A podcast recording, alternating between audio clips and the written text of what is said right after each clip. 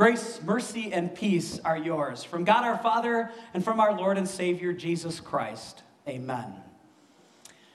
I was thinking a little bit about time this week because we're at the last day of 2023. And I, and I bet if you haven't heard it yet, sometime today, you're going to hear something along these lines. Didn't that year just go by so fast? Can you believe it's the end of 2023 already? And then I had someone share this with me this past week. That if you take the year 1970, and some of us can actually remember, well, maybe not remember, but at least know about the year 1970, and you fast forward to 2024, and then you go backwards the same amount of years that you've come forward from 1970. Do you know what year it puts you in? 1916. Just let your brain just kind of figure that out for a second. How far away, how fast time can go, that 54 years seems like nothing, right? Time. It's a big part of what we do every day, isn't it? How many times do you look at a clock on the wall or a watch on your wrist or the time on your cell phone? How often do you flip through your calendar to see what day is it is and what is coming up on your schedule? Time can be something that is a huge benefit, but it also can be a little fearful, can't it? To think about time and how fast it passes. Today, the message that the Apostle Paul gives us reminds us two things about the way God sees time. First of all, it's not something to be afraid of because our times are in our Father's hands. He's the one who sets times for each of us. But then, secondly, time never has to be a fearful thing because of what God has done for us and the status that we have through Him. So I was thinking a little bit about status too, and I, I, know I might be going out on a limb here. Maybe some of you are Monopoly players, maybe you've played the, the game of life, but just on the off chance that somebody has seen this game, has anybody ever played the game Rat Race? It's a board game. Anyone? Okay, my family. That's it. And, and here's why because one year we showed up at grandma's house and she had a board game that she picked up at a rummage sale, and it was Rat Race and it's kind of a fun game. It's got the same idea as life and Monopoly. There are three sections around the board one is working class, then there's the middle class, and then there's high society. And your goal in the game is to ascend to high society and retire comfortably. And that's how you win the game. But here's what you have to do along the way you have to gather status symbols because that's what really shows you that you've made it to that next level. So you have to drive the right car and wear the right jewelry and have the right furniture in your house and artwork. And so it's kind of an interesting way to see how real life seems to work, doesn't it? I mean, isn't that a perfect description of what so many in our world are doing? Running a race like a rat to try and get the most that they can out of this life? And then they wonder. Maybe we do too. Are we good enough? Have we made it? Do we have enough status to be considered someone? And that question gets even more important when you think about our status before God. Is there anything about me that allows me to stand before God and say, Here, look at what I have. Look at what I've done. Look at my status before you. And I think you know the answer to that. I don't and neither do you. But here's the wonder of Christmas that in that baby that was born in Bethlehem, we have been given status before God. We're called not his servants, not his enemies, but we're called his sons and daughters. That's what Paul is going to remind us in Galatians chapter 4 today the wonderful status that we have before God through the wonder of Christmas.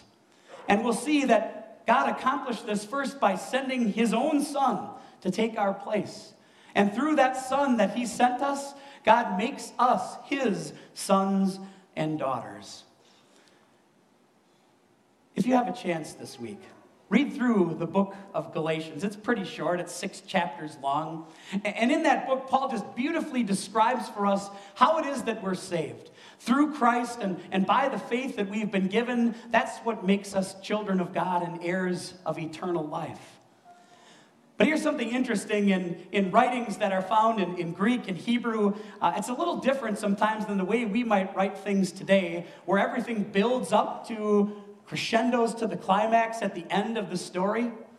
In Hebrew and Greek, it was not uncommon to have the story build to the middle and then have a decrescendo from the climax in the middle. And that's how Paul writes the book of Galatians. And right smack in the middle of the book of Galatians are the verses that we read before, and we'll read a little bit again. Paul is reminding us that we're children of God and heirs of eternal life, and he does it in a neat way. He compares two different places in a family the child and the servant. And Paul makes the case that for a while you can hardly tell the difference because both of them rely on the family, both of them are put to work by the family, but there is one significant difference. One of those two, the son or the servant, one of those two is the heir, and the other one is not. And if you think about it, that difference makes all the difference. The status that someone has makes all the difference in their place in the family. You see, where the son has an inheritance, the servant does not. And Paul goes one step further as he's preparing us for these verses. He says, For a time, because of the status that that son has, the father might even assign to him someone to guard him someone to watch over him, to make sure that he makes it through some of the temptations and the dangerous times that he might have as a young man. And that time set by the Father is what Paul is going to pick up on in chapter 4, verse 4. But, but I want to talk a little bit about inheritance before that. And maybe the best Bible story that, that we can remember together to understand inheritance is actually a parable that Jesus taught in Luke chapter 15. Do you remember it? the parable of the lost son? Do you remember that the man had two sons, and the younger son had come to his father and said, You know, I, I don't really want to wait around. I think I'd like my inheritance right now. The father grants it, probably knowing full well what the young man was planning or what he was going to do. And do you remember what he did? He moved out, he took off. And he spent that money in wild living and partying, and, and all of his friends were more, maybe I should put the word friends in quotation marks, because they all, were all, the, all more than happy to spend his money with him until the money ran out. And then so did his friends. And it wasn't just the friends that ran out, but his hope, his joy, it was gone. He reached rock bottom. Do you remember in Jesus' parable, he actually has the young man go and hire himself out to feed pigs? The lowest possible job that Jesus could list. And even as he was feeding the pigs, he just wanted to eat a little bit of the food that he was giving for them. And it's then, it's then that that son comes to his senses and says, wait a minute. In my father's house, the servants are treated better than I'm living right now. Here's what I'm going to do I'm going to go back to my father and tell him I'm not worthy to be your son anymore. Make me your servant. But you know what happens, don't you? Well, he's still a long way off. The father sees him and comes running to meet him. He won't even let him get his confession out. He welcomes him back home as a son and puts him right back in his place in the family. Can you just keep that picture in mind as we read these next verses to understand that spiritually speaking, that's exactly what God has done for you and for me? You see, we don't have any status before God on our own. There's no way that we could present ourselves to God and think that somehow we have the worth to become His children. At best, we could hope to be His servants. And yet, God calls you and he calls me his sons and daughters. Listen to how Paul writes it in Galatians chapter 4, verses 4 to 5. But when the set time had fully come, God sent his son, born of a woman, born under the law, to redeem those under the law, that we might receive adoption to sonship. Those are beautiful verses. And those two verses encapsulate the wonder of Christmas. Why it is that every year we celebrate that Jesus was born in Bethlehem as a baby. Paul starts out and just tells us this was a set time. God knew exactly what he was doing. The one who created time knows exactly how to run that time as well.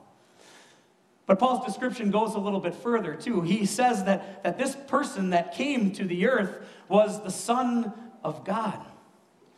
God sent his Son, Paul says. Again, we hear those words so often, sometimes it's hard to even fathom what was all involved in God bringing his own Son into the flesh. Or as John wrote it, the Word became flesh and made his dwelling among us. What God is telling us here is that Jesus was a mystery, something that you and I cannot wrap our human brains around. That at, how are you, Jed? All right, excellent. God, God sent his son to be a savior who, first of all, was divine. Think about that. It's Jesus, the Son of God, who's clothed in human flesh. Jesus had to be God's Son to carry out our salvation, but he also had to be human, truly, fully human. And that's why he was born of a woman, born of the Virgin Mary, conceived by the Holy Spirit, and brought into this world through Mary herself to be the Savior that we all need. Maybe that's the best part of these verses. Did, did you hear the why God did this? God sent his son, born of a woman, born under law, to redeem those under law. Maybe we don't use that word anymore except if we're at the grocery store with a coupon and then we redeem the coupon. But do you remember what that word means? It means to buy back, to purchase something back from someone else. And isn't that exactly what Jesus did? We're, we were in slavery, servants to sin, to death, to Satan. And Jesus said, Not so fast. I'm going to pay a price. Not coins, not money, not gold or silver, but his holy, precious blood and his innocent suffering and death. And the result? Paul just says it this way We have adoption to sonship. Another translation says it this way We have the full rights of children. God has made us his own by sending Jesus into this world. That's the wonderful status that you have.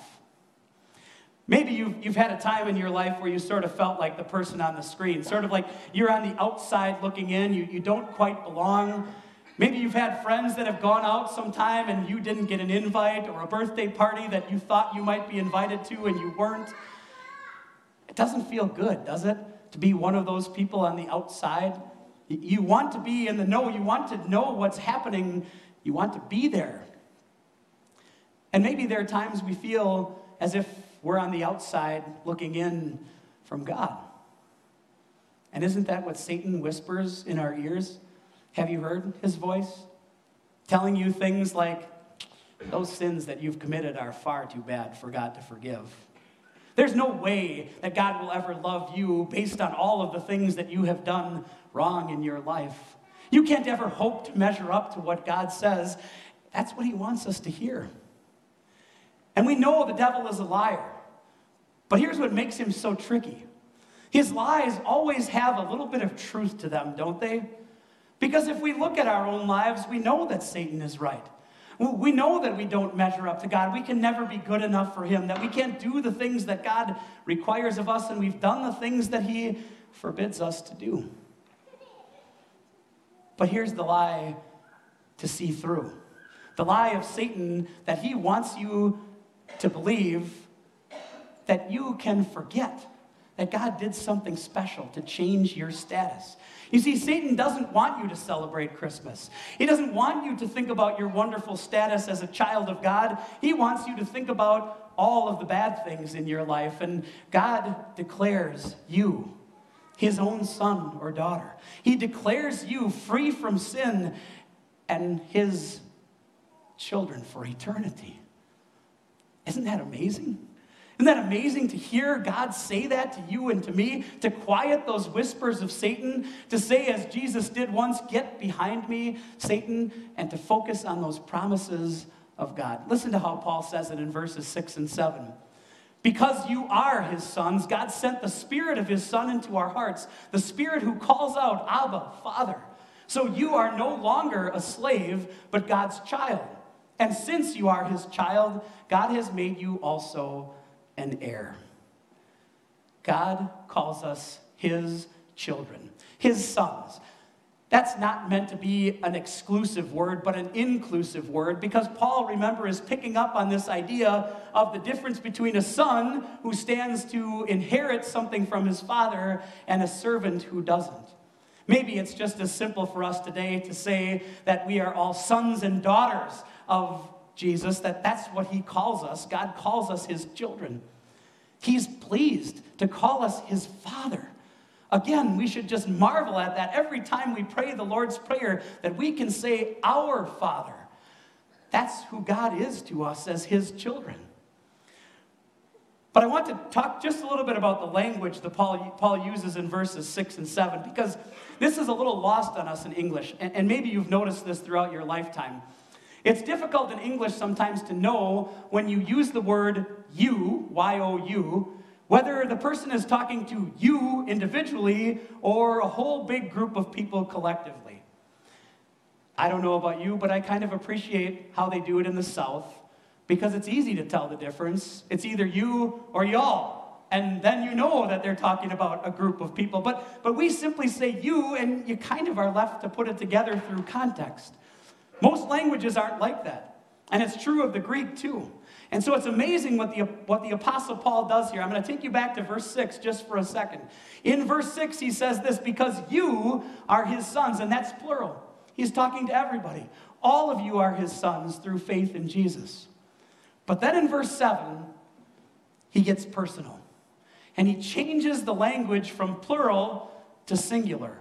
So, where I have those words underlined, the word you in verse 7, it's as if Paul is pointing to each one of you individually. You, you, you, you are a child and an heir. Isn't that amazing use of language? To go from the collective, yeah, you're all included, to, no, I'm talking to you, each one of you. What a beautiful thing Paul does to assure you and me that we are exactly what God says. We're heirs of eternal life. And then we have to ask, well, what is this inheritance? What is it that we stand to inherit from God calling us his heirs? You know, right? It's heaven. It's the place that he's prepared for us, that place where many rooms are reserved in your name and mine to live with our Heavenly Father in the perfect joy and glory there.